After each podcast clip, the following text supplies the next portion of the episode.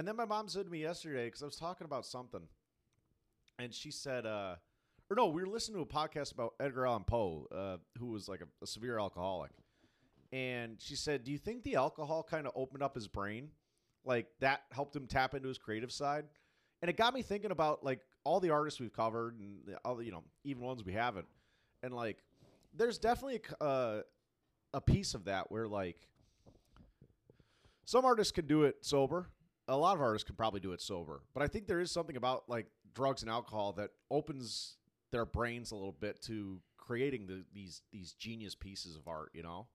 Yeah, and we've done 45 episodes. I would be willing to bet over half the artists we covered were at one point struggled with either drugs and or alcohol. Right, right. And so it just it's this double-edged sword where like uh, a certain amount can be fruitful in creating some kind of of art. Um, you know, obviously, again, too much is a problem. Usually, not always. Usually, um, but it, but it was just an interesting thought to me because you think about drugs and alcohol, and it's like, oh, it makes your brain slow down. You know, the dare lion comes in and, and breaks into your house. um, it's just kind of a crazy thing. When I was thinking about, I was like, yeah, all these motherfuckers are doing this to like open up their mind a little bit. Yeah, that's a good point. I'm trying to think who's the most like sober people we've covered. The fray. The fray. Yeah. And they're, and they're easily the worst. Uh, yeah, I mean, I can't. I, I actually can't even think of too many others to be honest with you. Yeah. When you look at this wall, like I mean, drugs, alcohol, I- drugs and alcohol. I think Greta Van Fleet, alcohol, psychedelics, everything, alcohol, uh, alcohol, alcohol, drugs and alcohol. I don't know about these guys. Don't know. His own ego. Yeah.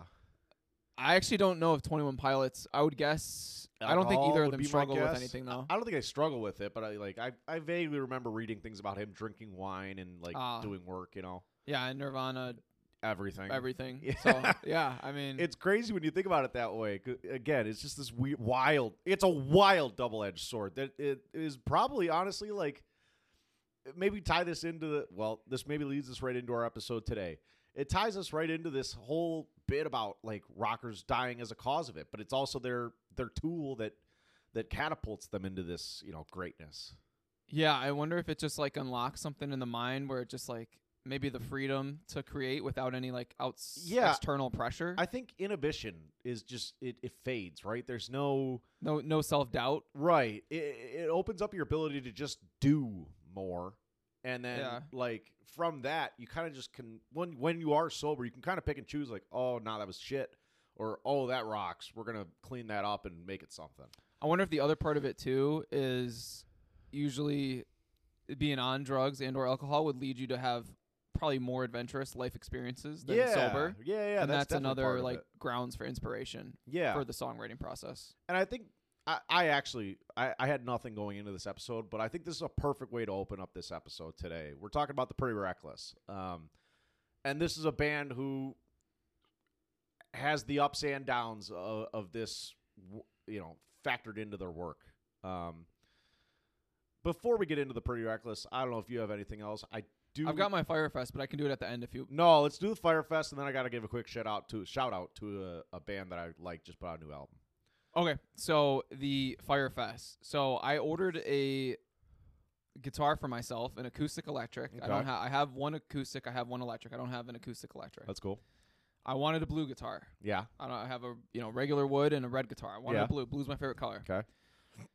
The ones in the United States, there's uh, one company that offered like a super cheap one, but it looked like it was shitty quality. Okay. The reviews are subpar. Then there's nicer ones that are like a thousand bucks. I didn't want to spend that much. I found one in the United Kingdom.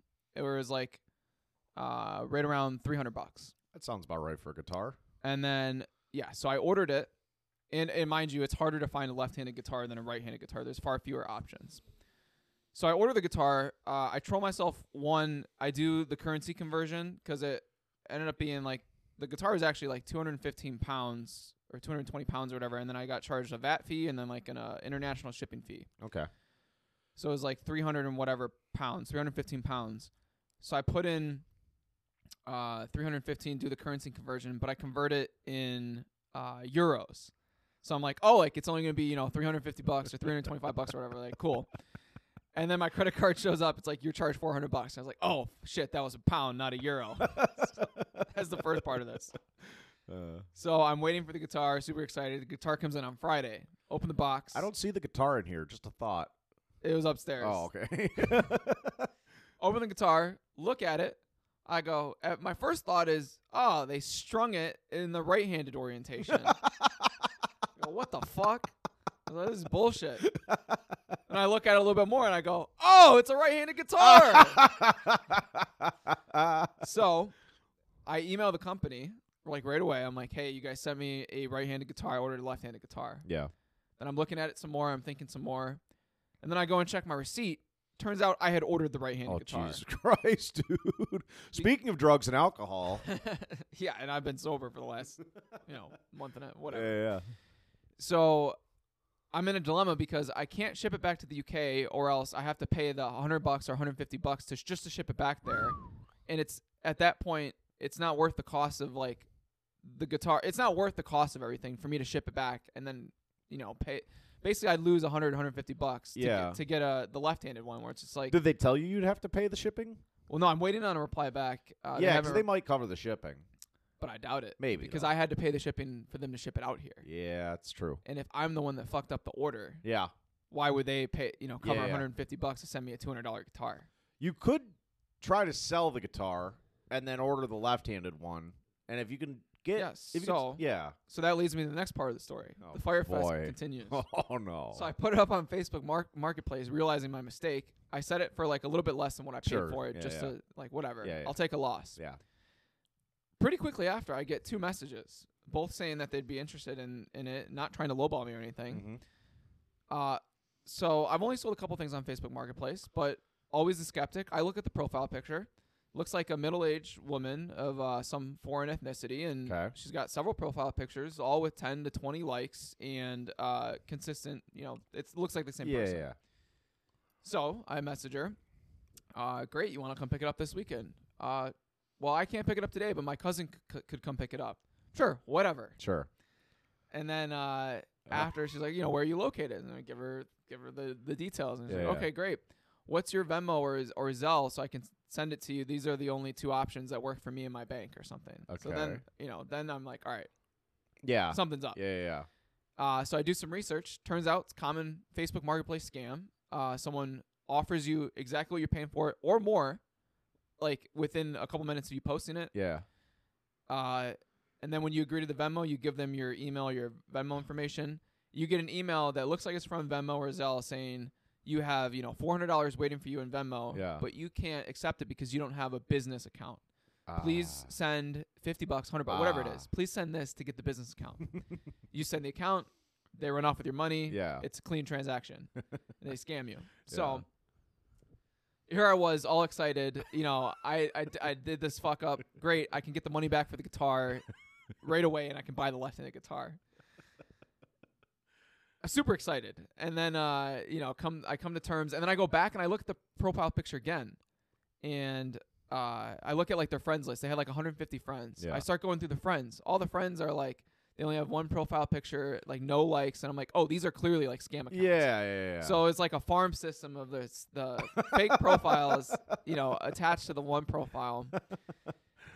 And uh, so I, I ended up just blocking them, and it, you know, it wasn't a big deal, but it was like I'd got my hopes up. Yeah. And then I was like, it was kind of elaborate because, like I said, they had like 15 to 20 likes on their pictures. yeah, yeah, yeah. Um, they were posting in like a different language. I was like, oh, it's just a foreign, and they're Yeah, like their grammar was you know broken on like the messages. Yeah, I'm like, yeah. oh, they're just foreign Yeah, yeah, yeah. and um yeah so that yeah so that was the one person and then the other person who had also responded within like a couple minutes of me posting it th- it was like the same thing so i you know i bought only their profile picture was like their profile was like much more obviously fake than the first person so at the end of the day i have this right-handed guitar i have had zero offers or interest on facebook marketplace and now i'm just screwed Well, maybe one day. Wow, that's just like arrow, arrow, arrow. Like you're battered now. yeah oh, brother, that hurts. and it sucks because if it were if I'd ordered it from like Guitar Center or, or Sweetwater, which are U.S. companies, Yeah, yeah. I can re- I could return it no problem, right. get the left-handed yeah, one. Right. But not when it's overseas. But I had to order it from the UK because the blue guitar that I, I wanted a blue guitar. Yeah. It's they didn't you know, it just yeah. That's that hurts. so I did put out a feeler for Mike and Pat to see if they'd be interested. Oh, since- brother. Yeah. Have you considered learning how to play right-handed? no, the only thing I did consider is I could technically take it to a shop and just have them cut the strings and restring it as a right-handed one. But yeah. The old Jimi Hendrix. so you see that like my guitar sitting over there. Yeah, yeah. The slant is on the left side. Right. The it's- dent for your knee. Yeah, yeah. Yeah. Yeah. So that would be on the wrong side. Yeah, yeah. So that would be like a, A little bit of a pain in the a ass. last option. yeah. You could play it standing up, no problem. Yeah. Yeah. So Oh, that, that, was a, hurts. that was a fire fest. That hurts. Uh, all right. Yeah, the only thing I wanted to shout out this week, um, band I've mentioned before long time ago, Dead Poet Society. Uh, new album, maybe two, almost two weeks ago now. Um, Fission. They're this California rock group. Three, I think it's a three piece. Um, like real heavy stuff, not real heavy, but pretty heavy. Um, but also got this like very California vocalist. Um, so it's got this kind of like younger, almost like it's a bit like Gen Z met like Three Days Grace, kind of. Um, okay. but yeah, anyways, the new album Fission rocks. Check it out. Um, they've got a, another album. I think the other album that I really like is titled Coda, um, with some hits. I've seen them live. They kick ass live. Um, yeah, check out that album. Really cool. I don't think I know a single song. I'll definitely check it out. Yeah, it's good stuff, man, for sure. Cool. Alrighty. Um, pretty reckless. Yeah. Let's get into it. Alrighty, the Pretty Reckless. This is so. Yeah, tell me a little bit about what got you interested in this one because I've known about this band for a while. Obviously, they played the songs on local radio and whatnot, but Yeah. So I had only known Death by Rock and Roll from the radio, okay, which that song's really good. yeah, And then basically sometimes if I have like one song say by an artist and I really like that song, if it comes on shuffle and I'm just working, yeah, I'll go to the artist page and queue up like their neck yeah, like their top three yeah, or four sure. songs or Give it a whatever. listen. So I did that and I liked all the ones in the top five. Okay. And I was like, oh, like this is a good sound. This would be a good one. I want to learn more of their songs. It'd be good to do it on the pod. Yeah, totally agree. This is very much. I don't want to just categorize this in the same vein as a Halestorm or as a Paramore because they. I, I feel like they play very different music. Um, it would be easy to categorize that because you have Taylor Momsen on lead vocals here. Um, but I would more. I don't even know what's a good comp for this band, man. They play all sorts of different stuff. Generally heavy hard rock, but they have some very like country rock stuff. They have some like even like I, I wouldn't even call it country rock, like a couple of country songs, although they would resist that tag on their music. Um, yeah, this is just it's a really cool and they're they're very like alty, right? Very they got this kind of emo dark aesthetic uh, for the most part. The the guitar player looks like a, not a carbon copy, but he looks he looks like a, a guy in a like a Guns N' Roses cover band trying to do his best Slash impression.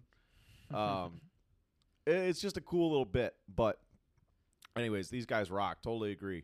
Um, Oh yeah, I get the guns. That's a funny joke. You like that? yeah.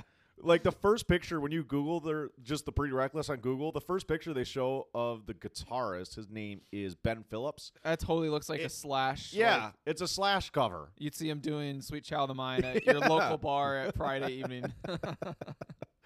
Uh, That's awesome. But uh, yeah, no, this band rocks. Get into a little bit of their history here. So Taylor Momsen kind of been a not a celebrity, but a star her whole life. Grew up in St. Louis, and from an early age started doing film and modeling. Um, you mentioned to me you were familiar with her work uh, in Gossip Girl, or at least you had read that. Yeah. I would like to counter that with an even more incredulous uh, role that she played in the. Hold on a second. The 2000 adaptation of How the Grinch Stole Christmas, featuring Jim Carrey, Taylor Momsen stars as Cindy Lou Who. Oh, really? Unbelievable. That's hilarious. That's a that's a funny movie. I haven't watched it in many years, but I'll have to keep that in mind next time I see it on like TV. It's a good one. I, I that's probably my favorite version of the Grinch. Just Jim Carrey's funny, man. Jim Carrey's a man. Uh, also starred in Hansel and Gretel, Spy Kids 2, Uh, Oh wow. she was almost she almost got the role as Hannah Montana for Disney Channel, Okay. which would have been wild. Yeah. Talk um, about talk about like how crazy would that have been if she she does that and then goes off and does her own thing and then Miley Cyrus is just trying to make it as like a you know independent artist. Yeah, a real like sliding doors moment there. Like, does does Miley just never break into Wild Miley? Do we ever get Party in the USA? Probably not. Probably not. Probably not after having all those Disney kid experiences. Because I, I think there's a there's a parallel here where both playing Cindy Lou Who and Miley Cyrus, at some point in your young adult life, if you want to get into music, you either have to fully lean into being that person. So a la a it's hard to th- like I can only think of the opposite right now. But you either have to lean into being like a like a you know PG pop singer, or you have to lean into being uh like bad uh, like a bad girl kind of thing, which is what Miley did, which is Demi Lovato, which is Taylor Momsen. Selena Gomez stuck with the pop. Selena Gomez, yes, I would say only slightly broke out of it. Um, and another person I'm thinking of in this same vein is is uh, Sabrina Carpenter. I don't know if you're familiar with her work. Uh, Disney Channel star turned pop singer that is very open about her sexuality. Gotcha. Um, yeah, but it, it, you have to make a choice at, at some point in your early adult career. And so that's what Momsen did. 2009, she or 2008 or 2009, she starts. Uh, she gets in, or she's looking for a band. She starts talking to record companies and producers and whatnot. And she gets hooked up with this guy. I'm trying. I don't want to fuck up his name because he's kind of important here. Uh, where is it? Cato. He's got a kind of foreign last name. Khandwala, Kato Khandwala, producer. Um, he ends up kind of hooking up Taylor with the rest of the band. So that's Ben Phillips on guitar, Matt Damon, Mark Damon, Matt Damon, Mark Damon on bass, and Jamie Perkins on drums. Um, and so 2009, they start working out their first album, uh, which is uh, Light me up. Light Me Up. Um, and so that kind of gets us right up to the start here. You want to just get into the first album? Yeah, and I would say Light Me Up is a really, really good debut album. I don't know about really, really good, but it is pretty good. It feels to me much like a lot of the art- other artists we covered, especially younger artists, that they have the like the the meat and potatoes of what they're going to sound like, and they just don't have ev- like the whole, you know, meal ready yet. Yeah, I like this album a lot. I don't think there's any like duds or really big stinkers on this album. There's a couple I wasn't thrilled with, but overall, I get your point. Um, my my biggest criticism of this album, and again, this comes with being young, being new to the industry, is I think Taylor's a fantastic vocalist. Yeah, definitely. and I think she just there's a few songs where I think to later on in the catalog, and I'm like, wow, if she had just flexed here like she did there, this song would be so much better. And it just doesn't get there. Gotcha. So maybe not having the confidence or the, Yeah, the the whatever. push from Yeah, producer or it's whatever. just it not fully developed yet. Um, you know, she s- doesn't reach to the, the the ends, but aside from that, still really good work here. Um, and like you said, I don't think there's too much bad stuff on this album. Um, with that, let's get into it. Um, opening track, "My Medicine." It's a fairly simple, kind of grungy rock track here. Yeah, I think this is a great opener. See, I disagree. I don't. I Oh. didn't find this one that inspiring. It it felt simple. Um, you know, kind of heavy. Um, you know, I just didn't think there was anything special about this track. I don't know. I think it's just good, solid rock. Like I, I enjoy the chorus. It's catchy. Like when she's singing, you know, somebody mixed my medicine. It's just, I don't know. It's just for me, it's a fun song. And yeah, maybe lyrically, there's not a ton going on. It's Well, even musically, right? I like. I think all the bits musically are fairly simple as well. Like it's, it it just feels like cut and dry, like rock. Like it doesn't feel inspired in any way. But not to say it's a bad sound. It just doesn't sound unique. maybe uh, that's a fair point. I just, I think I really like the sound. Yeah. And for that, I'm just, I'm like, all No, right, like, I can't knock good, for that. good way to open. Yeah, for sure. And there's a line in this song where she sings, "There's a tiger in the room and a baby in the closet," which some people are like, "Oh, is that like a reference to The Hangover?" but 2009. Uh, would have been around that time. Yeah, it would have been around that time. Yeah. So yeah, no, for me this is a good opener, and uh, I like like the sound already. Yeah, it's good stuff here. Next track, Since You're Gone. Um, a little more energetic here. This is kind of closer to what I'm looking for from this band. Um, Taylor working more into her high level on vocals. Um, it's got this kind of crashy garage sound rock feel to it. Um, you know, the guitar is a little understated, but the bass is thumpy and loud throughout. Um, just generally a little bit better than the last track, in my opinion. Yeah, I would flip flop. I still think this is a decent track. I like the sound. The song itself is about just improving your life when a relationship ends. I still like my uh, medicine or my medicine a little bit more, but this is still solid. Next one, uh, Make Me Want to Die. So that's another thing we'll talk about here. They are not afraid to discuss the taboo, bizarre, etc. Religion, death. Yeah, yeah. There'll be, you know, the next couple albums in particular, there'll be a lot of religious talk, which is something that comes from Taylor's upbringing. So what I noticed looking through it is her and Ben write a lot of the songs. Obviously, I, I think she writes a little bit more than Ben generally, because like pretty much every song gives her uh, writing credit, and then most of the songs give Ben writing credit. Is what I'm trying to say. Um, and so she grew up in a, a fairly religious household, um, which maybe she wasn't thrilled about as a young adult, um, and kind of twists later on. We'll talk about it when we get there. But make me want to die. Uh, this sounds like the this is the bones of the pretty reckless right here, where the first two felt fairly generic. This feels like the pretty reckless. Just the way she's using her vocals, kind of getting up and down. Again, just a little bit more. But it's got that tense, slow build up into her like screaming on the mic, uh, crashing low rock music hitting the chorus. Um, it's just little bits of violin coming in and out to add a little bit of tone. Just really good work here.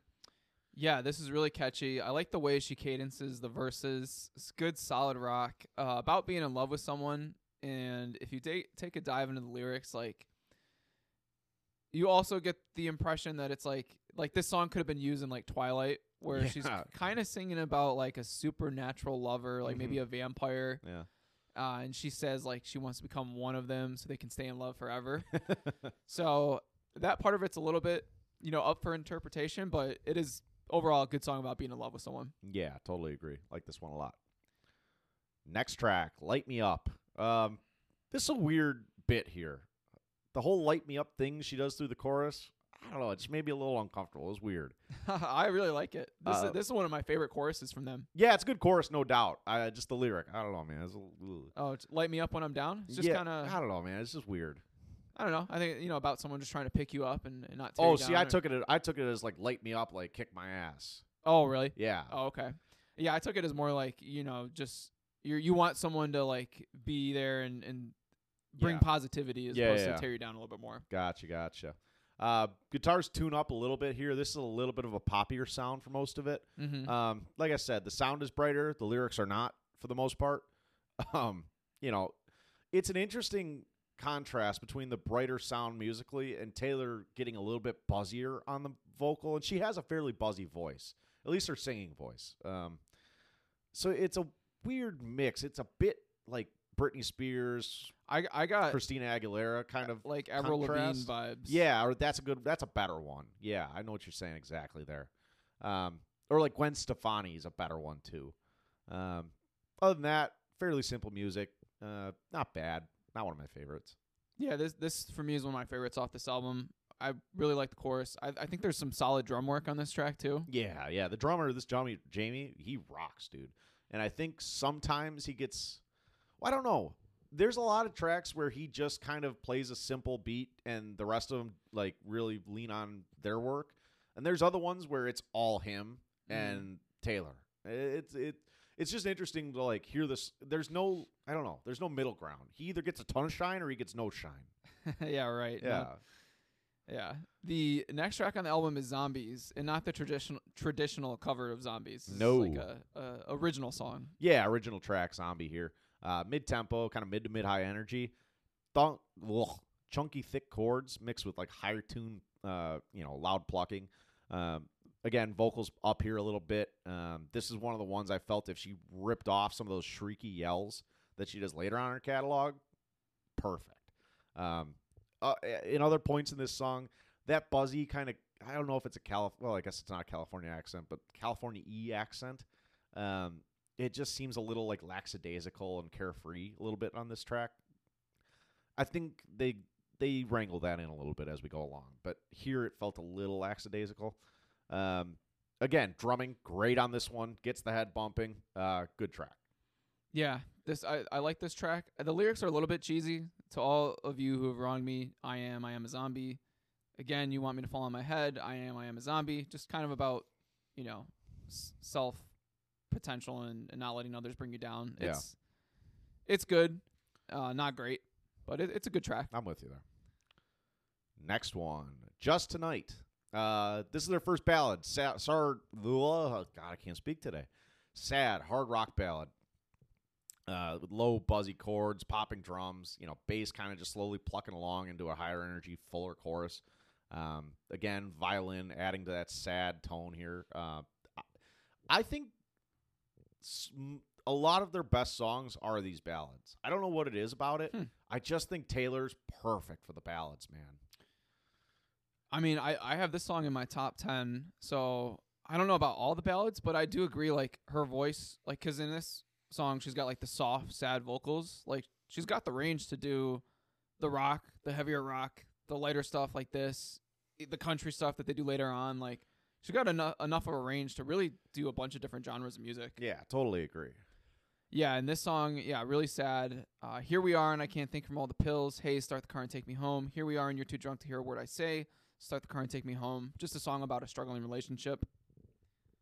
Yeah, I mean, it's just uh, this is the first one that like my ears perked a little bit when I heard this one on the first album. Yeah, I think that's fair. Definitely a, one of the standouts. Alrighty, next one, Miss Nothing.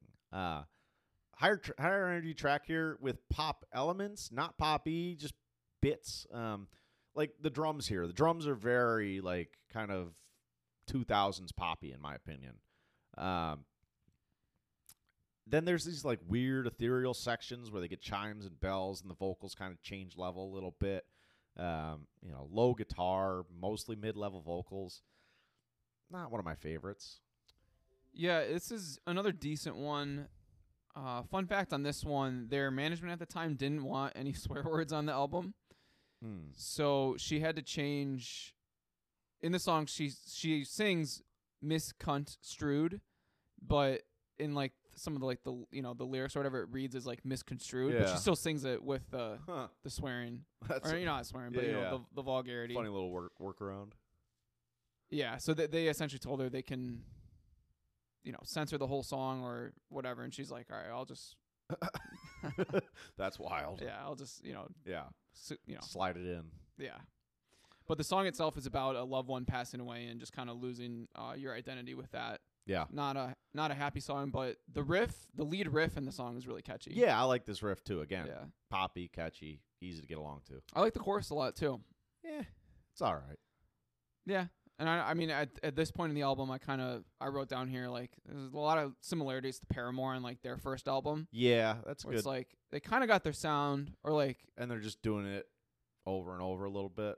yeah and like i, I think hayley williams on their later albums has a lot better vocal work Yeah, yeah, which you could say the same thing here yeah. It's good. even comp. though there are some really good songs and there's some good songwriting on the both first albums right, right. The the the high points of both albums are great, and then there's a lot of stuff in the middle on both. yeah and overall i mean they're both really good first albums Yeah, yeah, totally agree. yeah All right, next one, going down. Uh, this is their like live anthem hard rock track here. Mid tune, buzzy riff, uh, bass and drums moving along, tempo, energy.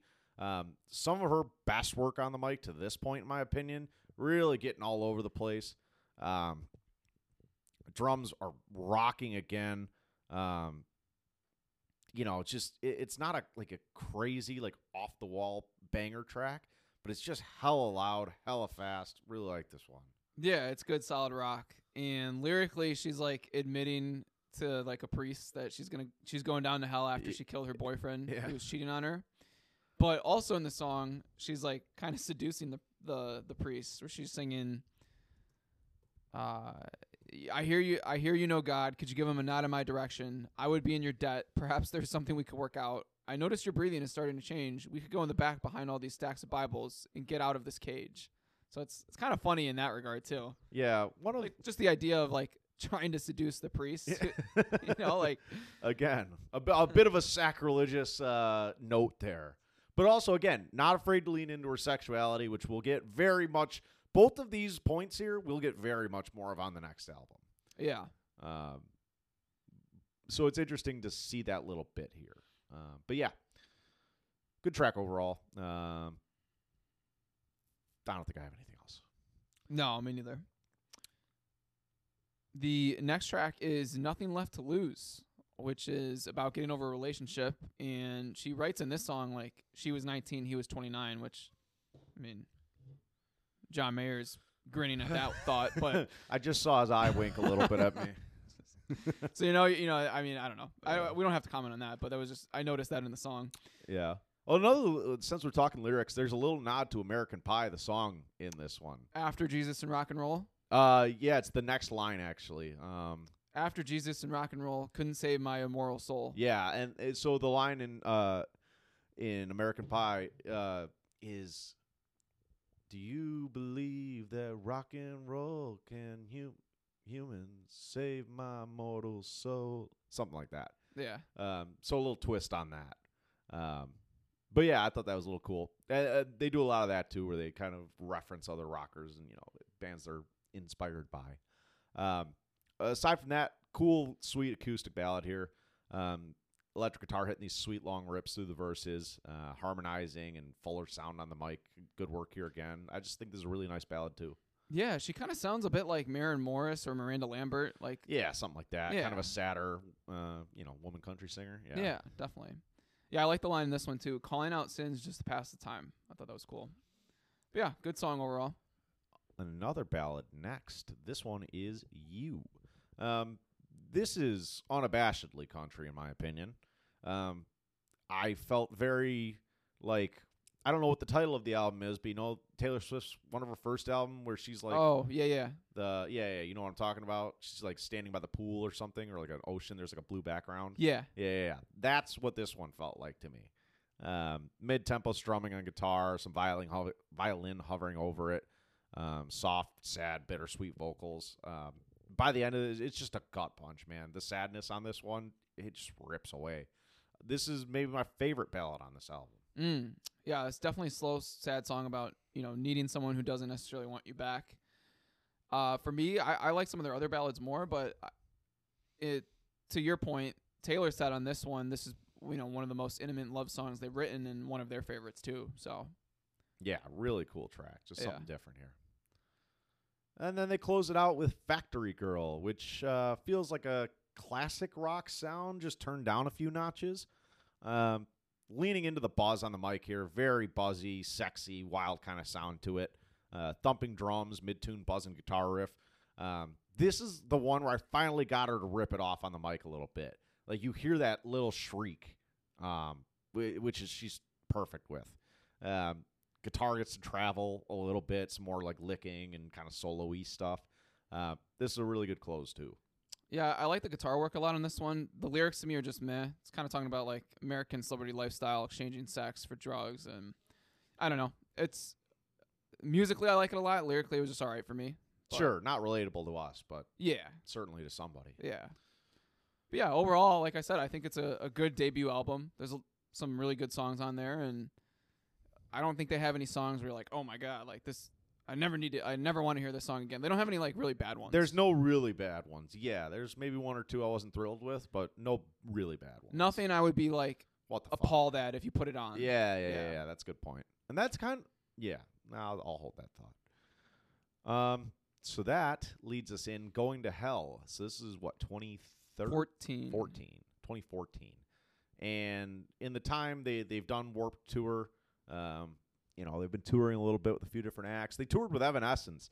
Oh, Uh, cool. And I read the line where Amy Lee was like, "I tour with these guys and I feel so fucking old, but I love it. These these guys rock." Uh, which is a cool little note. We keep bringing up her too. We have we have a few mainstay characters now. Yeah. Um, No Fred Durst this week. No Fred Durst this week. Thank you. uh, and so you know they they've kind of got their chops. They're getting a little bit of play now, and it's night and day difference in my opinion how much better this album is than the last. Yeah, this is a really good album. Do you want to start with the album cover? Yeah, I can pull it. Oh, I don't even need to pull it up. I know what it is. I was gonna say it's pretty, pretty yeah. s- pretty simple. Yeah, so we we talked about her being comfortable with her sexuality. I think between the last album and this album, she had done a cover shoot for Maxim magazine. Um, you know, I she might have dabbled in Playboy. Mm, don't think it ever got published. Some I don't know. I read some stuff about it. It wasn't super like uh, confirmable sources, but Gotcha. um, anyways, so this album cover is Taylor kind of facing away from the camera naked, and the shot is of her just right above her ass crack all the way up. Um, and there's a big like cross painted, black cross painted on her back with an arrow at the bottom pointing down to her ass. Yeah. Uh, well, the, the cross is like one of the band's like logos. Right, right. Yeah, and they use that as a logo now, um, but also a bit of a a jab at at Christianity, I would imagine as well. So Taylor said on this one, the metaphor is supposed to be you come into this world with nothing but your soul, and you leave with nothing but your soul, Yeah. and kind of that people are misconstruing it. But if you put yourself naked on an album cover, people are going to take it many different ways. Oh yeah. regardless of you know, regardless of what else is on the album cover. This is as horny as Rainbow by Kesha. Oh, yeah. maybe more because at least in that one there wasn't. It was just Kesha standing naked, but she was way off in the distance. Taylor is not off in the distance on this one, and it is very explicitly like, like hinted at sexually. Although I will say in the Rainbow one, they did have like a Full body. yes, Yeah. full body, Full yes. body. Um, yeah, it's a, it's a wild choice, but you know what? You're gonna sell fucking records, so go for it. Yeah, You're gonna sell records. Um. Anyways, the, aside from all that, the music here fucking rocks, and it opens up with a banger. Follow me down. Uh.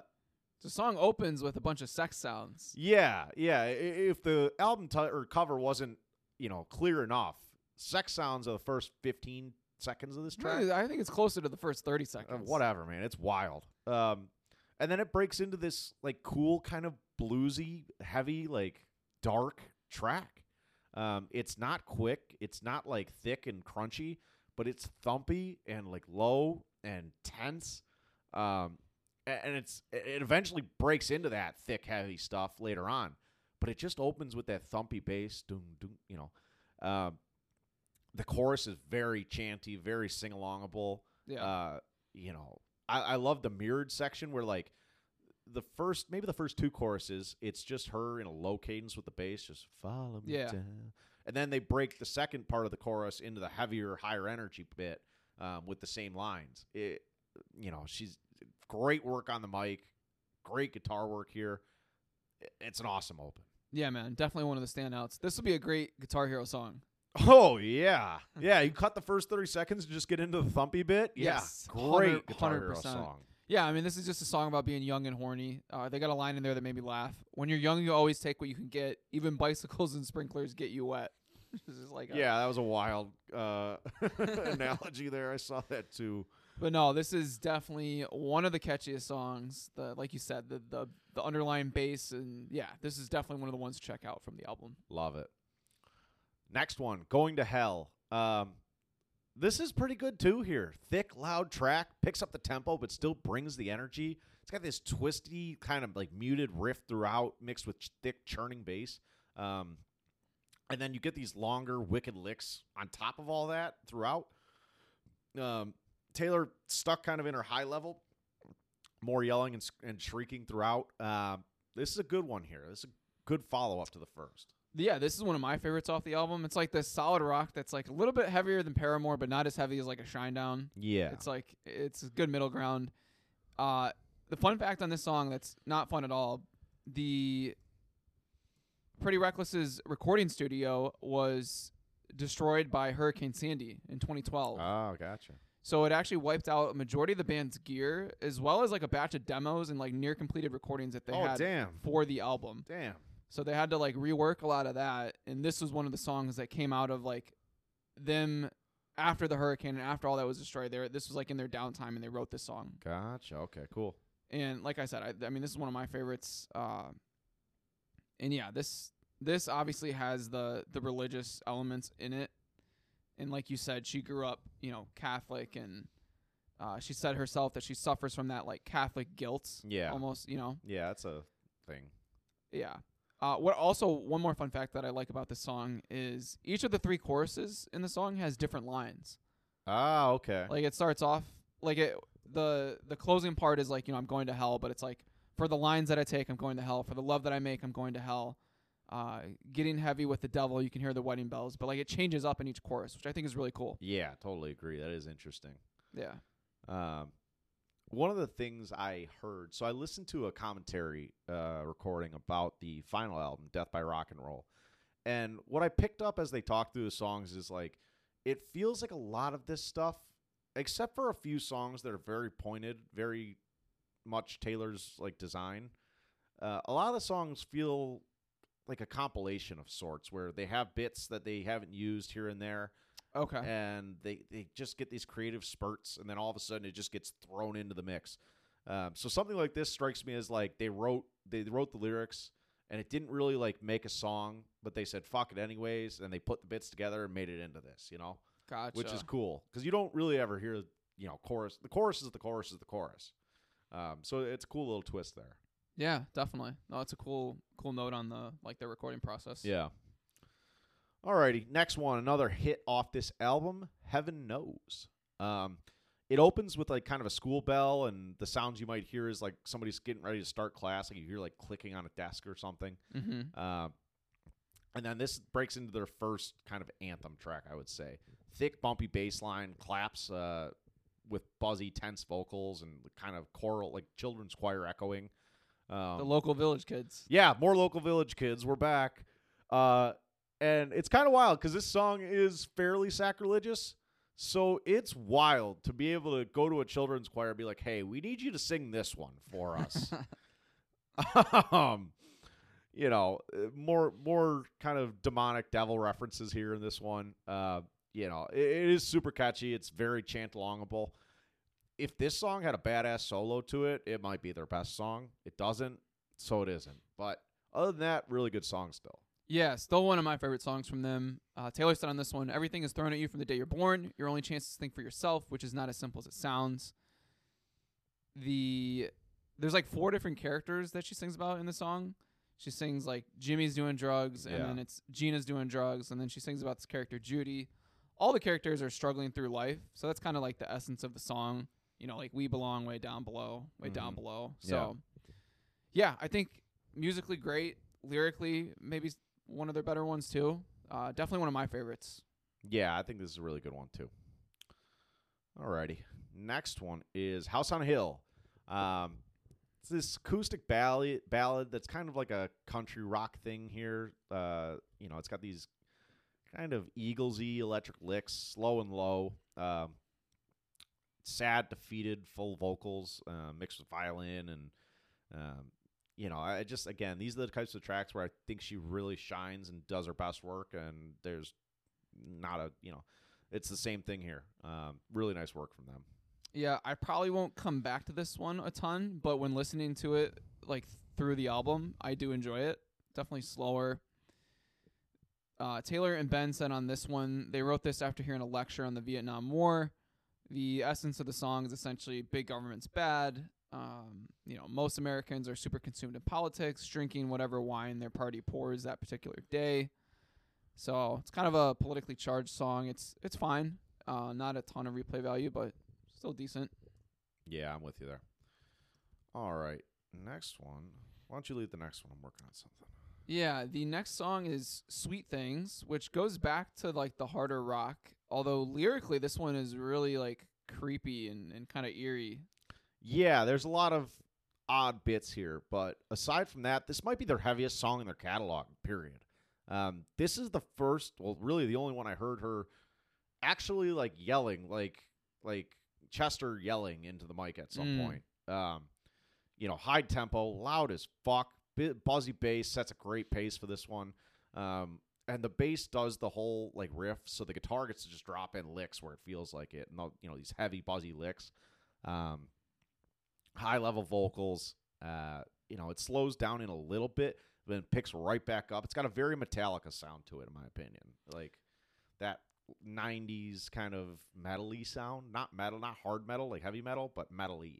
Yeah, and I think part of the reason she's yelling is like the lyrics in the song are it's kind of around the sexual grooming of underage girls, and there's like a male vocal in the part of the song where it's he's like creepily trying to tempt a girl to fulfill his fantasies. So, like I said, very weird, but also very lyrically very weird, but Musically, musically very good. fantastic. Yeah.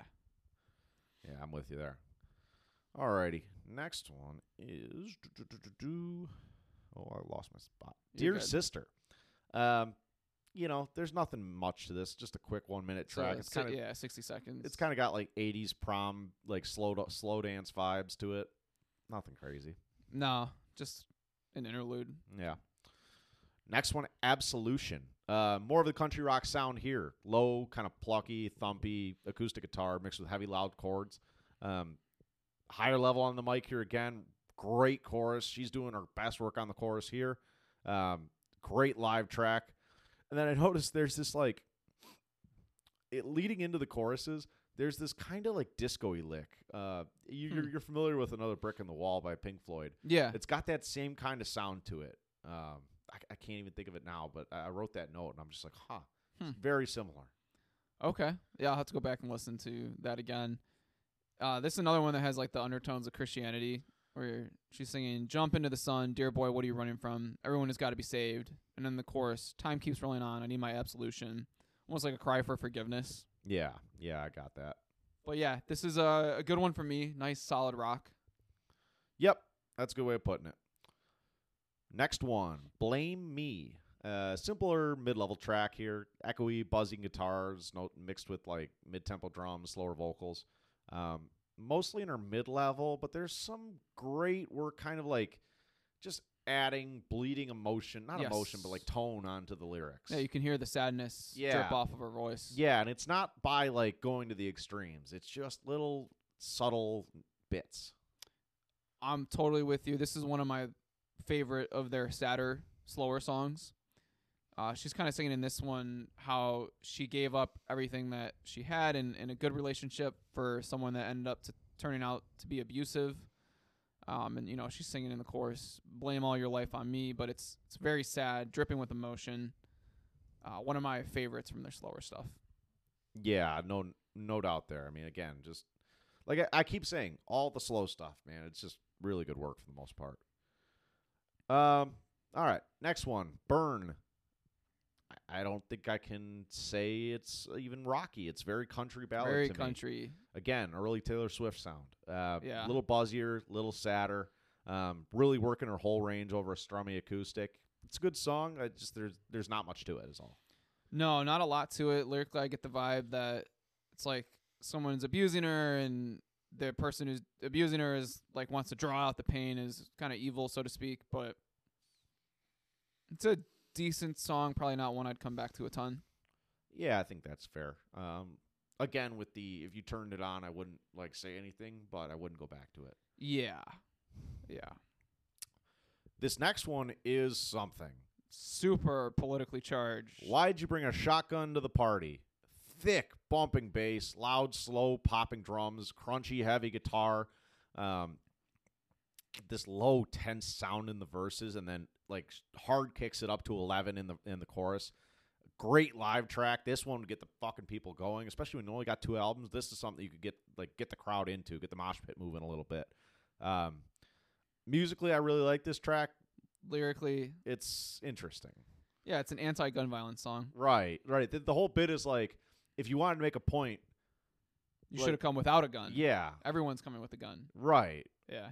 yeah. I, Yeah, musically good, lyrically it's I'm not gonna come back to its jam. and it's not even like a yeah, it's not even like a political thing for me where like no, it just I, am for or against the point. It's it just, just sounds stupid. yeah, yeah. Regardless, e- even if she had sung it the opposite way and said you should bring a gun to the party, it, would, it would sound stupid either way. right, yeah. know? It's uh, I don't know. Sometimes artists get a little bit worked up in these in these political points, and it's like that's maybe not what I'm always here for. yeah. Um. Alrighty, next one. Fucked up world. Uh, very classic rock sound to it. Tuned down again.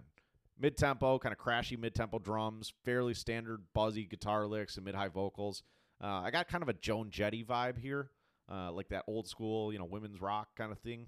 Um, it's not bad, not not great. Yeah, in the chorus, I kind of got like a Struts or like Oh yeah, Monos- Måneskin kind of vibe. Yeah, I can hear that too. Yeah. Yeah, and I think that's part of what that like that twisting of the classic sound is. Like when you think back to it, right? Like classic rock comes from blues rock and then like you build everything from there. So it, it it's easy to like draw the tree and see like where the branches come together. Yeah, yeah. There's a line in this song. She sings, "We're like diamonds in the sky. That is what we're told." The essence of the song is about how superficial the world is. But going back to that line, subtweet of Rihanna. Oh. Like, uh, One more Ri- time? We're like diamonds in the sky. That is what oh, we're told. That could be a subtweet at Rihanna, but I would also it may be a reference to the Beatles, "Lucy in the Sky with Diamonds." Oh, yeah, because she's a huge Beatles huge fan. Beatles. True, fan. true, true. Yeah, That's probably more likely. I would venture to say that's way more likely. Yeah.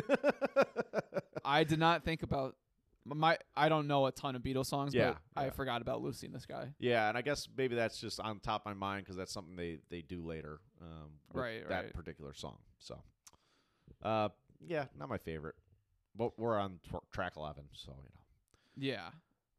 closing it out with "Waiting for a Friend." Um, this has got again that very like Neil Young country rock sound to it. Um, bit of harmonica and strummy upbeat acoustic. Uh, Campfire kind of vibe. yeah, yeah, low, dejected, beat up vocals.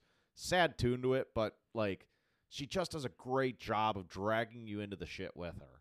Like by the end, like her vocals kind of pick up and pick up and pick up, and by the end, you're just like like drained listening to this song, um, which is a testament to how how good the song is. Yeah, the vocal work's really, really good. And that song is about being stuck in your own head. You know, she's singing, playing with my head, spinning all around. This room is like a prison cell. I'm all by myself. Uh, this one for me, maybe I'm not gonna come back to it a ton, but it is, it's decent in context of the album. I'm just, Yeah, I'm with you. Uh, last couple tracks, nothing crazy. yeah, Um, yeah, so that's that is going to hell. Again, really good album. I think better than the last one. It feels like they've they've solidified their their sound, and this is what they're going to sound like for the next two albums as well. And actually, they've got a new album coming out. I don't know when, but they're working on a new album right Oh, now. Oh, cool. So yeah. So the third album is "Who You Selling For," which comes out in 2016. 2016, yeah, and this is maybe not their most critically acclaimed album, um, but there's still some good stuff on here. Uh, it feels like they toured a lot for the previous album, and this one was maybe put together a little hastily. I'm not a fan of this album. Yeah, I think there's good points of this album and some other stuff that's like there's some bad songs on this album, and then there's some a lot of stuff in the middle. Yeah, I would say if you put on "Light Me Up" or "Going to Hell" and you just let it play like in the background, I'd, I'd Yeah, be like be tapping my that. pencil. I'd be enjoying it. Right. If you put on this album after a couple songs, I'd be like, hey, we got to get something else on.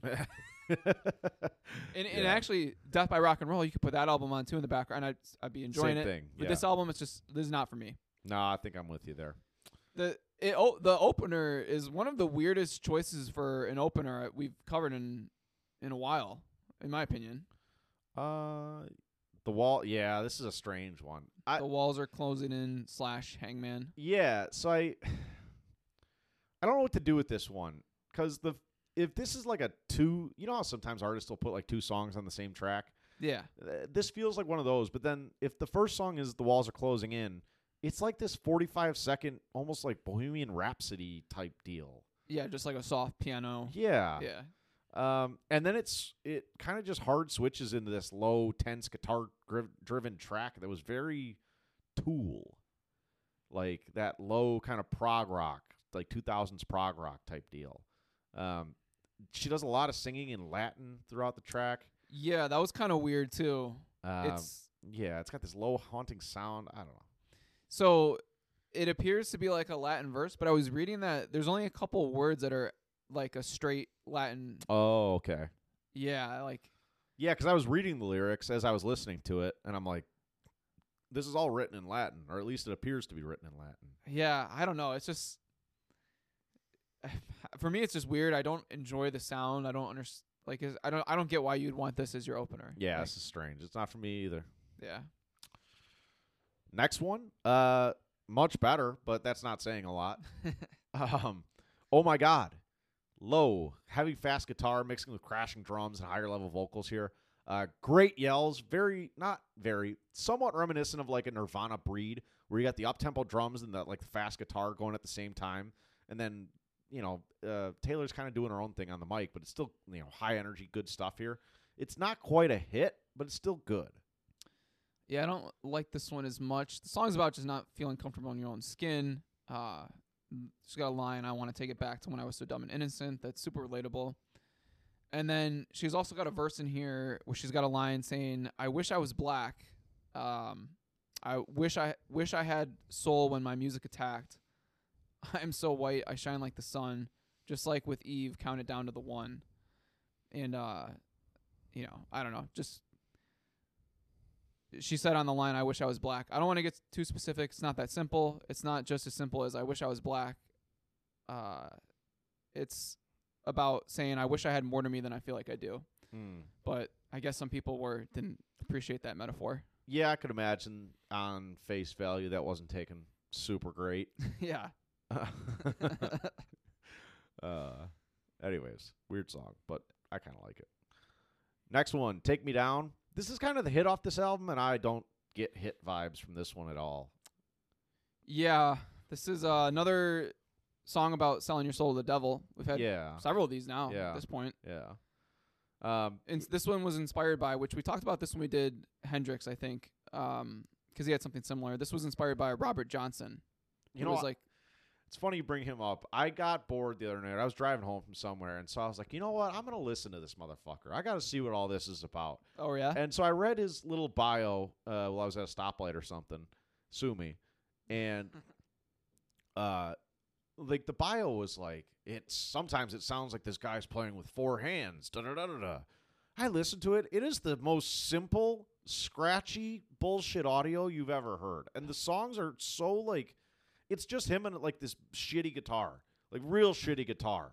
Um, at no point did I think, "Wow, this guy's Jimmy Page." he's playing with four hands. Yeah, that's a wild. That's a wild thing to say. I got. I got to check this out because I'm not familiar at all. but uh, he's got a very limited catalog. It's only like 20 songs that were professionally recorded or whatnot. I'm sure he live performed or whatever, but uh, like this guy's like one of the godfathers of, of modern, or I guess maybe not modern rock, but blues and then what becomes modern rock.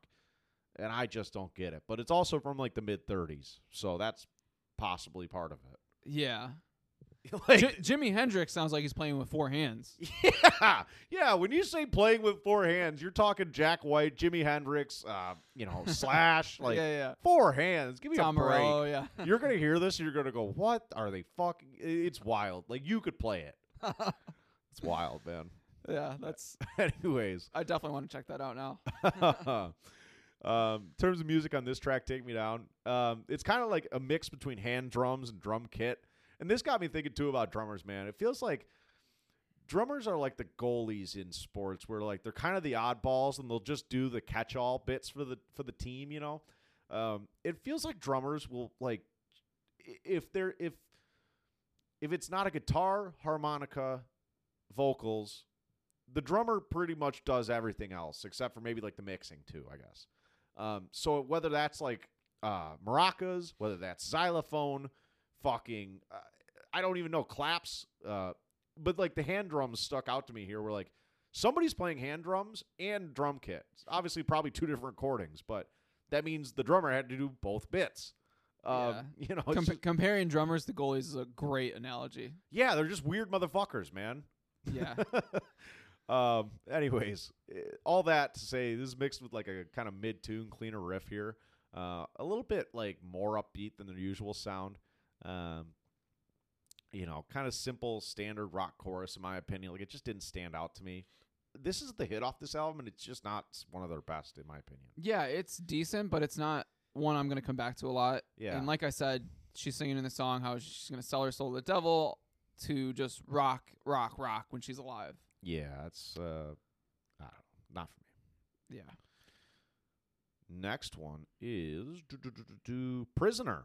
Um, and this one opens with like kind of like this is what I imagine a chain gang would sound like. Yeah, it's supposed to sound like like you're in prison, like you'd hear them when everyone in a line moving with the yeah, chains. yeah, yeah, yeah, right.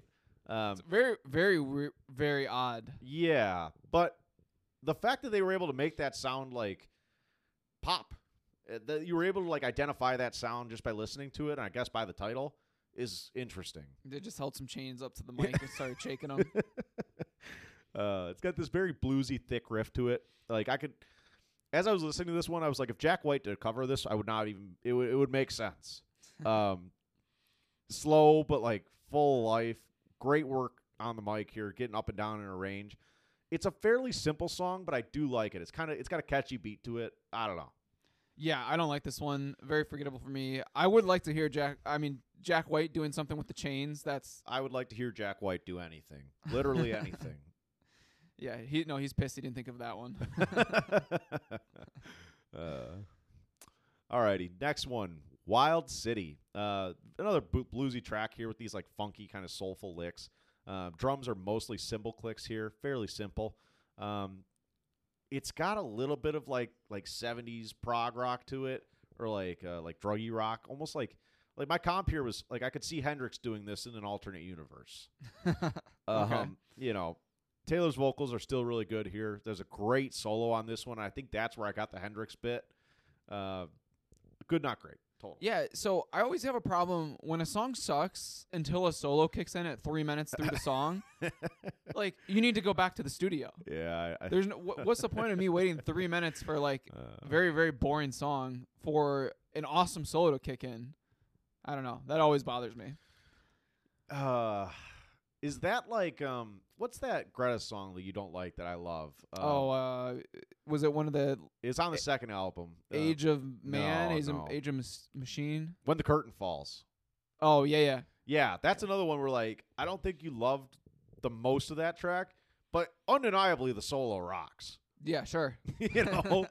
uh, yeah. So I get what you're saying. It's it is it's a tough point. So I did have a, a fun fact on this one. You can kind of hear at the beginning of the song. There's like it, it sounds like you're in like a city or whatever. Like I don't know. Yeah, city sounds. City That's- sounds yeah. what I'll yeah. So she's got a line in this one. As a motherless child in the wild, wild city, it ain't no place for a girl so young and pretty. So when she first started filming Gossip Girl, she was 14. Her mom moved with her to New York City for the first six months, and then she was left on her own as a 14 year old in New York City. How crazy is that? You should not be allowed to go to New York City from anywhere else in the country until you're 21. I don't know if I could handle New York by myself right now. Yeah, that's I'm almost man. 30. That's fucking wild. Like, But I, I, I wonder if that's maybe not a, such a unique thing as it appears to us.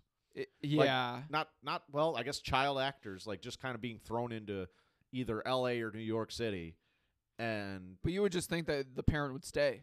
Well, and that gets to the point of I don't think her parents were very involved.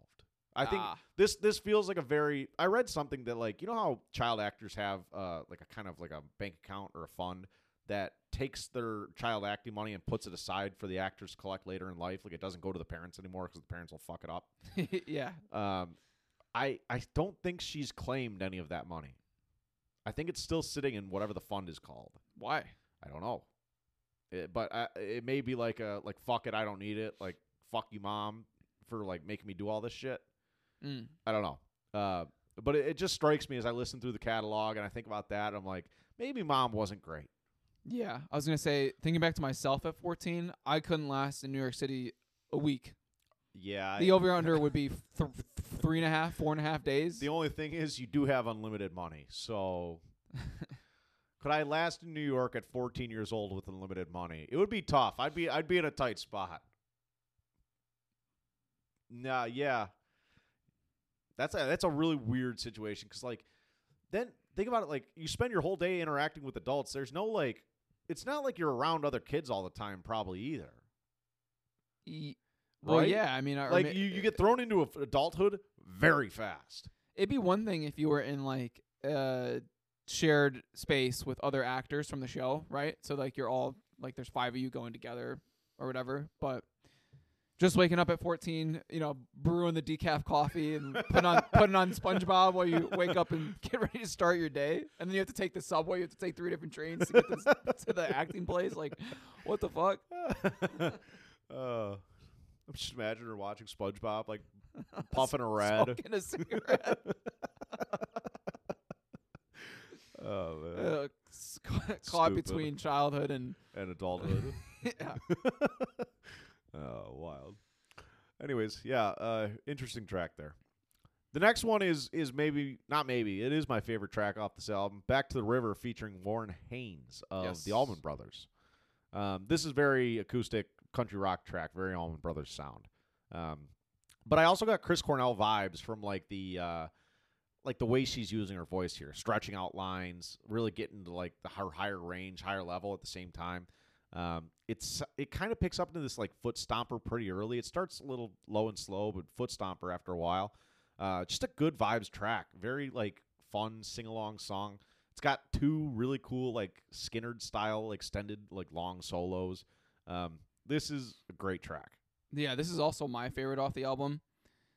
A song about returning to your roots. I'm going back to the river where the devil can't find me, and I think it's I think it's a callback to one of their earlier songs, "Follow Me Down." Which Yeah. is saying "Follow me down to the river." Yeah. Now she's like, "I'm going back to the river." Yeah, but that's funny. That's an interesting point you made there too, because like if the devil, the she's saying I'm going back down to the river where the devil can't find me. When you think about songs from other artists too, where they talk about uh like selling their soul to the devil, a lot of times the devil is down by the river and they have to go meet him down by the river for whatever reason. So it's a funny. Mm. That's a funny like. That's a good point there. too. What? Yeah, I don't know. uh 'cause in "Follow Me Down" too, that's like a very sexual song. Yeah, yeah. So I don't. Yeah, I don't know. But You think the devil just like hangs out down by the river? He's just got like a, a tree stump that he's just sitting there waiting for people. he's just playing the fiddle or Yeah. playing the six string. You just pluck it away like, oh, there's another guy. He's got contracts ready to go. Uh, Crazy. anyways, Yeah. sorry. I was I was about to go on a, a side tangent, but alrighty. not worth it. Uh, uh, we're breaking the set again. I got you. That was my bad. I didn't charge. I did, I did the thing where I didn't charge my laptop again, so it died. Uh, one of my favorite things to do. Yeah, this is a good pastime. Another good little bit we keep got keep having. And I also forgot to do ro- shithead rocker of the week this week. It'll come to me eventually. We'll get it. We'll get back to that. Yeah. Uh, alrighty. Next one. Who are you selling for? This is kind of a weird track lyrically, but there's also some cool stuff. Um, musically, it's good, not great. Low, kind of slow ballad, buzzy, jangly guitar under these low, beat up vocals. Um, there is a line I want to pull it up. You probably got it where they they make references to I think Blink 182, the Beatles, and Pink Floyd. So you got the Roger Waters, John Lennon, Paul McCartney. Where'd you get the Blink from? The the line before that is like uh, Travis called and I didn't answer or something like that. Oh, Uh, let me pull it up here. Huh. But if you got anything on this song, go for it. no, I was gonna say what you said. She references Paul McCartney, John Lennon, Roger Waters. Big, she's a big fan of all three of them. Um, they're all selling on behalf of someone else and losing parts of themselves in the process. It's kind of what the song's about. To me, it's got like that mid two thousands kind of rock sound. Yeah, the the line before. So the lines go, and when Travis called, I didn't even answer. John was a walrus, but he ain't no dancer like Paul. Both of those are Beatles references. Know it all. And when Rogers showed me, I was building a wall. Pink Floyd reference. Yeah. Uh, I was trying to think of what the Blink reference is there, and when Travis called, I didn't even answer. I thought maybe it was "Where are you?" and I'm so sorry.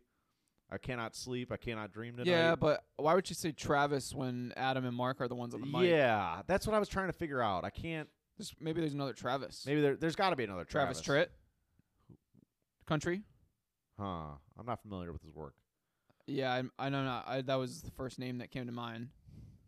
Well, maybe it'll come to me, but there's something else there. But I got the I got the Beatles and, and the Pink Floyd right off the top, and those those were like if you missed those, you don't know anything about either of those bands. yeah. Very like uh, direct references. Maybe it's Travis Scott. uh, yeah, maybe could be. Uh, otherwise, like I said, good, not great. Uh, just another track on the album for me. Same.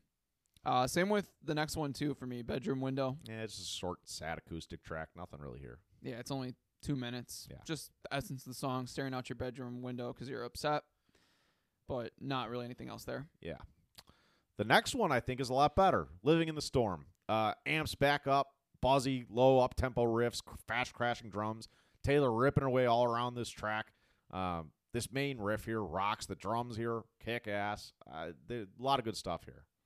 Yeah, musically this one's a lot better. I think lyrically perhaps about the musical industry, um, kind of ruining some of the people that she knows. Or just entertainment in general. yeah, yeah. or yeah, that's yeah fair.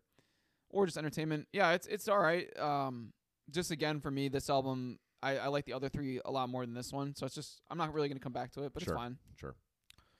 Next one, Already Dead. Uh, slow bluesy track here. Slow pounding drums and these like bittersweet strummy licks with high energy lines and wicked yells. Uh, it's got this very like ominous foreboding feel to it throughout. Um, I just think she does great work on these kind of tracks, and I think this is a pretty good one. Yeah, she slows down the verses quite a bit. And she does that for a lot of this album where like there might not be that there's not that many lyrics, but she stretches them out. Yeah, yeah, she does the best what's kind of on the page. Yeah. But yeah, just another one for me. It's it's fine. Sure. Uh, next track, "The Devil's Back." Uh, that's the title of the song. Bluesy, sl- or sorry, shuffly. It opens with like these like shuffly maracas and these piercing, kind of clean, drawn out notes and softer vocals. It's got a bit of like a western kind of rocky feel to it, you know, California rock type type deal. Um, you know, the first two and a half minutes she's singing a little bit. I don't think it's anything wild. There's not much to it. And then it closes out with a four and some change instrumental to close the song. And Ben does some some of his coolest work on guitar here, in my opinion. It's got this very Pink Floyd esque like solo e section to it. Um, and again, it's a long instrumental close, but it's really cool work. And if you like guitar, is great. So Yeah, I think I, I'm just a Grinch in this one. The four minutes of instrumentals, I don't know why I just kept waiting for it to like hit a climax or like just like kind Yeah. of explode, no, it never does that. and it never really does that. No, I hear so I, you. I think for me, it just didn't meet my personal preferences for those long instrumentals. Sure. but Yeah, Yeah, but that's not the song either, right? This song Yeah. is very much more even keel for the most part. It's not going to get wild. Uh, yeah, and lyrically, it's like her having a conversation with her anxiety. They're going Yeah. back and forth. Yeah. Yeah. And that leads us to the close, which I think is pretty cool close too. Too. This is Mad Love. Um, it opens with a kind of quick lick from Lucy in the Sky with Diamonds. They alter it, slow it down a little bit, um, but it's got that in the very beginning, and that makes me think of a point now. They have a few of these tracks where they like they have an opening lick or an opening bit, and then that doesn't factor into the song at all. They do it for like ten seconds, and they just start playing a song. Yeah, and some of them are really good. Some of them are really good. It's just a strange, like another thing you don't really see other bands do a ton. Um, anyways, it breaks into this kind of like funky rock track. It's weird. Um, very like R and B sounding vocals from Taylor on the mic. She's got like harmonizing. She's kind of harmonizing over herself in a lot of the bits. Um, you know, the very buzzy effect coming on the mic here. Um, you know, a little bit of a wild child flair to a very hard B sound. Um, you know, low, bumpy, buzzy uh, bass, kind of simple poppy drums. Um, I think this is a fun way to close. It's not at all what they normally do. It's just something fun. Yeah, it's definitely different. And they had written this right after David Bowie passed away. Right? Yeah, yeah, yeah. and uh, that was one of her big influences too. So they kind of wrote it with wrote it and recorded it within three days to like pay homage to Yeah, him. little homage. Yeah. Um, so yeah, I mean it's a it's a decent closer. Which is an ominous kind of foreboding lead into the next six years between this album and the next. I didn't even put that together. There's that's a long time. Yeah. So this again, this album comes out in 2016. Might have been recorded partly in 2015, whatever. Uh, so they they pay tribute to dead David Bowie here, one of her kind of idols, inspirations. They go on tour in 2017, opening for Chris Cornell, Chris Cornell solo, his like solo act, and so obviously we've talked about it before. Uh, he comes to Detroit. His last show, uh, May of 2017. May of 2017, and they opened for him this night at the Fox Theater. And Chris Cornell kills himself in the hotel room after the show. This kind of sends Taylor into a dark place. It's not great. Chris Cornell was one of her biggest influences as well. Uh, somebody she was touring with, seeing every day. It's it's a real tough situation. At some point in the next year, uh, the producer who she adored, Kato, um, gets into a motorcycle accident and Yeah. dies, which sends her to, into an absolute tailspin. Uh, you know, substance abuse issues, deep dark depression. They don't come out with their next album until six years after the previous. Uh, Taylor was in a really bad place for a while. It sounds like in 2019 they kind of picked up the pieces and started getting together, getting over it a little bit. Um, then COVID hit and took them a little bit longer to you know get everything out. Um, but in a way, this next album, Death by Rock and Roll, is kind of a cathartic way of them getting over it. Um, you know, talking about everything that's going on with them, uh, everything that's happened in the last six years, and just saying, "All right, this happened. This sucks. We're moving on." Yeah. Um, It's a great way to intro it.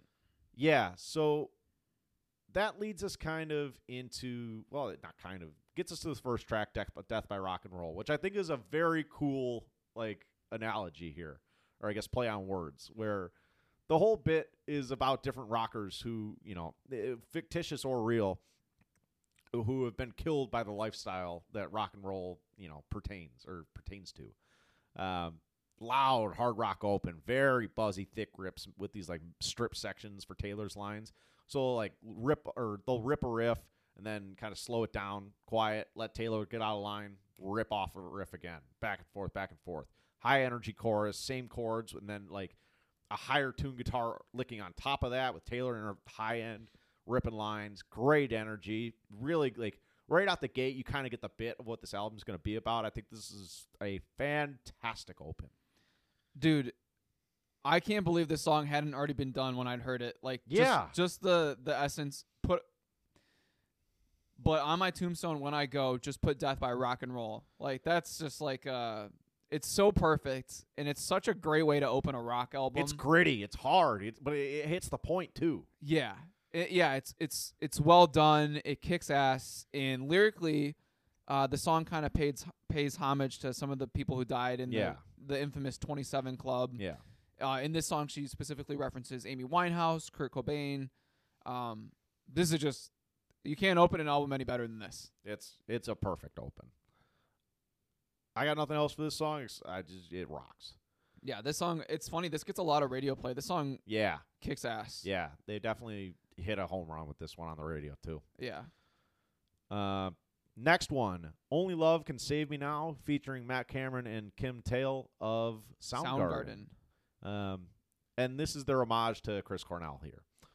Mid tempo, kind of heavy sound to it, bluesy hard rock chords, and these mixed or like soft, angry lines with hard, loud yells.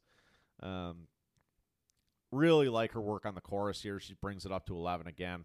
Um, Kim, the the guitar player for Soundgarden, has a fantastic solo on this track. Epic Very solo. very 2000s hard rock to it. Uh, very Soundgarden of them. Um, I it just it was great. It was a great track and a great homage. Yeah, and the song, you know, is about uh that there's you know have hope in life and, and try and get through it, and life is worth living. Uh, you're you're going through it, but you want to be saved, and you see the light at the end of the tunnel. And like you said, that solo at the end of the song is epic. Awesome, dude. What a great ad. Matt Cameron's on drums here. It yeah, it's perfect, man. And then we get another all-time feature, or you know, one of the all-time greats on a feature, and the third track. Yep. Well, I'll never get old tired of this. And so it went featuring Tom Morello. Um, another one where city sounds kind of open it up. You know, cars, horns blaring, whatever. Um, and right into this very modern, heavy ripping riff to it, man. Taylor letting it all hang out on the mic, screaming, yelling the whole way through. Chanty chorus. Uh, soft. There's a soft, sweet section, uh, kind of a little later than halfway through the song where it like really slows down and let her, lets her get it. And then right out of that soft section, Tom hits his solo, and it it kills, man. Um, this is one of my favorite Tom Morello solos I've heard. Yeah, it's a great solo. It's fantastic, man.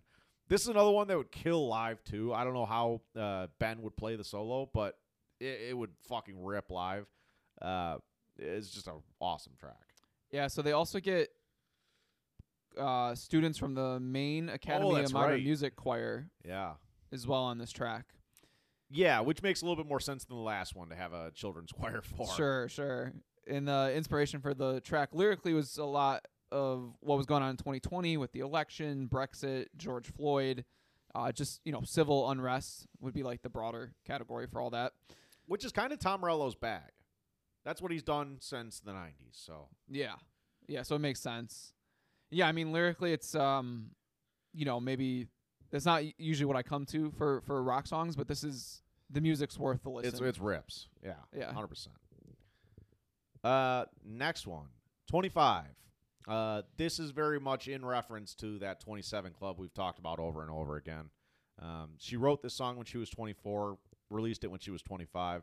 Um, and so the whole bit here is like I've only got a couple years left. I'm about to turn 27. Um, you know, obviously she's still around. Uh, but that's the whole kind of bit of the song. It's kind of this this bitter like taste of like this fucking keeps happening. Ugh. Um, it's low haunting sound, plucky notes and these like battle kind of marching drums. Uh, Taylor stretching out lines in this tense, breathy tone. Um, you know, fairly simple musically. It picks up as it goes a little bit, gets a little bit harder and heavier. Um, but again, another one where she just pours it all out into the mic and really le- leaves you empty. Yeah, and she had said on this one like there was a point in her life where she thought that she would be someone who would die young as well.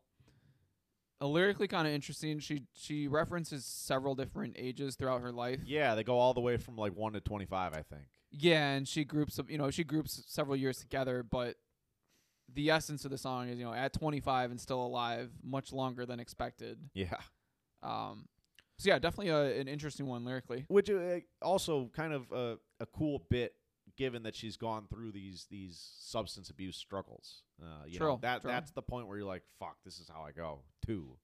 Yeah, After after, after seeing all these other people do it and talking about it, this is how I'm going to, and like coming out the other side of that Yeah, you gotta wonder like for rock stars now, like you've seen it happen to over and over and over. and no no doubt to someone that you would have grown up idolizing. Yeah, yeah, and I, I it makes me wonder because like a lot of times it is accidental. Sure, You know, sure. sometimes it just happens accidentally. Um, yeah, I other mean, times not so much. But yeah, like you know Mac Miller, you get drugs laced with fentanyl that you just you don't know. yeah, Um, not necessarily like he was pushing it to the max. Like oh, I'm gonna take 35 Valiums. You know, like it's not like or you take a completely c- like controllable dose of heroin, and then somehow you end up with a, a, a shotgun shell in your head. That's crazy. I don't know how that happens. uh, yeah. Anyways, uh, I uh, regardless, really, it's maybe not. It's it's a good song musically, not great musically, but it's certainly worth a listen. yeah, Yeah. for sure.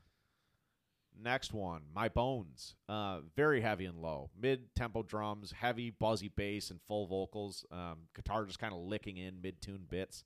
Um, it all comes crashing together in this loud, powerful chorus, very much like a live anthem, uh, crowd thumper type deal. Good, not great. Yeah, not a lot of replay value. Very interesting lyrically. I kind of got the gist that she's potentially talking about suicide. She sings, Woke up with a plan so brilliant, I cannot believe. My mother and father, doctors and friends, don't tell them, don't trust them, they won't understand. If you can't win the battle, it's easier to it's better to run, excuse me. And then at the end of the song she sings, I carried out my plan.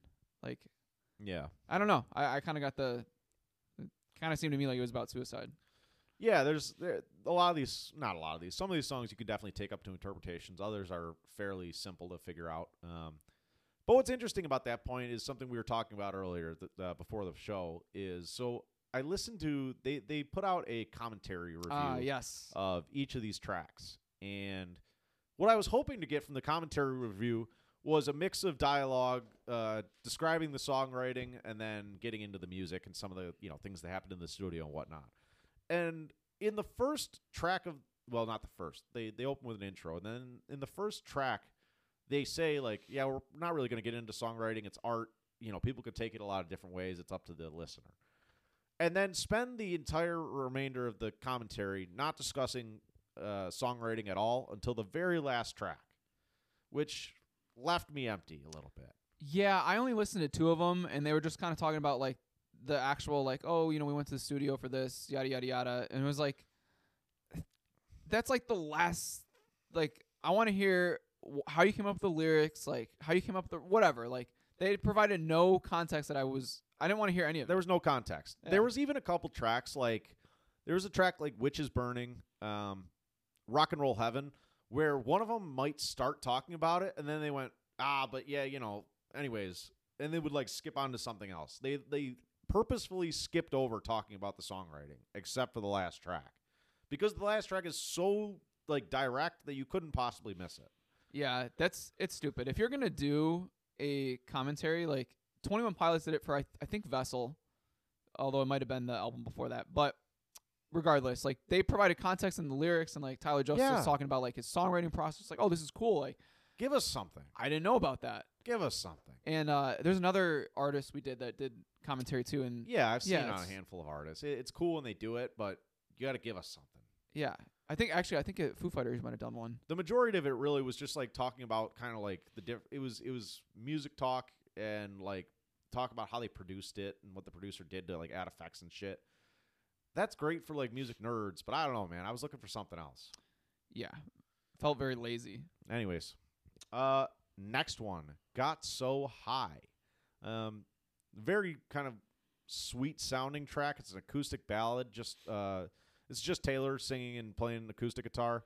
Um a bit Alanis Morissette with the way she gets her voice up and down. Very high and then kind of back it down into a mid, but like all over the place in that range. Um very sad song, but fantastic work on the mic. Yeah, the vocals make this track. It's a song about getting high to cope with whatever you're struggling Right. through in life. Uh, her voice is great on the track, really audibly pleasing. Just one to check out for the vocals. Yeah, totally agree. The next one's basically just an interlude, broomsticks. It feels like a fun little bit they did for like Halloween. Um, they had a little like video uh, thing that they put together to accompany this track. Why even include this on the album? I don't know. I think they just thought it was fun and they might as well. But it, it I guess you could also look at it as a, a lead in, a lead in to the next one, uh, Yeah. which is Witches Burn. You know, again, it's got a little bit of that Halloween theme to it, although Witches Burn isn't really a Halloween y song at all. Um, just by the titles, I guess. I didn't fact check it, but I read that the broomsticks might have been used in a Tim Burton movie. Ah, okay. Either it was or someone was joking about it. I didn't fact check it, Yeah. but either way. Yeah, I think they might have said something about that on the commentary. Um, but yeah, anyways, Into Witches Burn here. Uh, it's got this bluesy kind of buzzy riff, slower but high energy still. Uh, she's really raising the level as she goes on and rips off the chorus. Simple drums, just a very classic rock sound, but also like twisted and very pretty reckless of them. The opening riff is wicked. One of my Yeah, favorite yeah, riffs. rocks. Yeah. Not gonna lie, when I saw the so I listening to Broomsticks and I saw the title for this track and I was like, this track's gonna suck. Like just reading the title and Yeah. like the Halloween bit on. Broomsticks. But I love this track. This is one of my favorite tracks off the album. Yeah. And I think the the writing is super creative here. The Yes. the analogy to witches all throughout and kind of like the the feminist thing, the feminist bit throughout the song. Again, whether or not you agree with the message, is very clever writing. Oh, absolutely. And yeah, the song's, you know, uh, one about not following the status quo. And then literally in the song, she's singing about a woman who, you know, kills a man. First, she obeys him. And then the next time around, she goes and kills him. And then kind of references like the Salem witch trials and just Yeah. witches burning. yeah. Uh, but musically, this is great. And I, I like the lyrics a lot. It's really clever songwriting. This was a standout track. Yeah, I, I think I agree there. Uh, all right, next one. Standing at the Wall. Um, another kind of country rock acoustic ballad here. Masterclass on the mic without doing too much. Very subtle, but very nice. Um, bits of hover, like violin hovering throughout the track. Nice work. Yeah, not a ton of replay value for me, Sure. but it's it's fun. yeah, I'm with you there. Same with the next one too. Honestly, turning gold. Opens with a sitar. Little What, 20 what what's a sitar? Uh, you ever see? It's like an ins- Indian instrument, similar to a guitar, but it's got it's like a round. Oh, neck. I- You I know you're talking about, yeah. that's a sitar. Um, she said on the commentary that she's been trying to convince them to get them to do a little sitar riff at the beginning of a song for years. so it's funny they finally got it. Um, anyways, opens that up into more of a bluesy kind of soulful hard rock track. Um, fairly simple musically with bits of strummy electric guitar. Um, you know, slow drums. Picks up hard in the first chorus and then through the rest of the track after the first chorus. Um, that's a cool song. I don't know. Yeah, I like lyrically. I thought it was cool. Musically, it was just all right. Closes out the last two are bangers, in my opinion. Rock and Roll Heaven's the next track. Uh, country rock anthem here, man. Acoustic, plucky lines and strummy riffs. Piano kind of just bumping along sadly, but it's good energy here, good tempo. Uh, you know, there's a fantastic solo. It's not like a crazy wild like Tom Morello solo, but it just fits perfectly. Um, you know, phenomenal vocal work, kind of in her mid to high range. Um, energy picks up and picks up and picks up uh, in just this really like feel good way. Even though it's not a super feel, it's a bit of a bittersweet like track where Yeah. they're just referencing all sorts of like different rockers that have played and made an impact and died prematurely. Um, still, just an awesome track. Yeah, she's got the first verse is one of my favorite verses from the Pretty Reckless, like in their whole catalog. Freedom found me when I first heard the Beatles sing. Music surrounded me, the church bells start to ring. I stole my daddy's vinyl and burned that needle out. Jimi, Janis, and Morrison, a garden full of sound. I sold my car for an old guitar and set out on the road. My mama cried as she waved goodbye, praying for my soul. Just a really cool verse, like talking about her musical journey. She's got like the the Jimi, Janis, and Morrison, and then a garden full of sound, rep, like Chris Cornell. Soundgarden, Yeah, yeah. like I, I don't know. I really like that. Yeah, it, it's it's creative and really like cool homage to all these different rockers Yes. who've come and gone. Really, really cool work here, and just a fun listen, super fun listen. Yeah, standout track, and it's it's actually a it's like a continuation of Death by Rock and Roll. Yeah, yeah, it Yeah. feels like the the kind of companion track to that song. yeah, yeah, for sure. All right, and then the last one, Harley Darling. Um, this is a sad, slow country rock ballad. Again, more Eagles than anything, but it also made me think of this Kiss this Kiss song, "Hard Luck Woman." Surely you've never heard it, but um, oddly enough, that's a, a Kiss song. So the Kiss, they had all four members of the band that sung tracks, but the drummer never got to sing ever, except for like maybe five tracks throughout the catalog, and they have so many albums. And uh, but some of their most popular so- one of their most popular songs, "Beth," was sung by the drummer, and this one was sung by the drummer as well. Uh, Okay. regardless, it's got that same kind of like jangly kind of. It's got a little bit of an upbeat riff to it. This track, same kind of thing as that song, um, but the, the the lyrics are so sad. Eh, but this is what I was talking about with the closure, right? This is very much her recognizing it, paying tribute to Kato, died in the motor motorcycle crash, and being like, you know, R.I.P. Let's let's get along.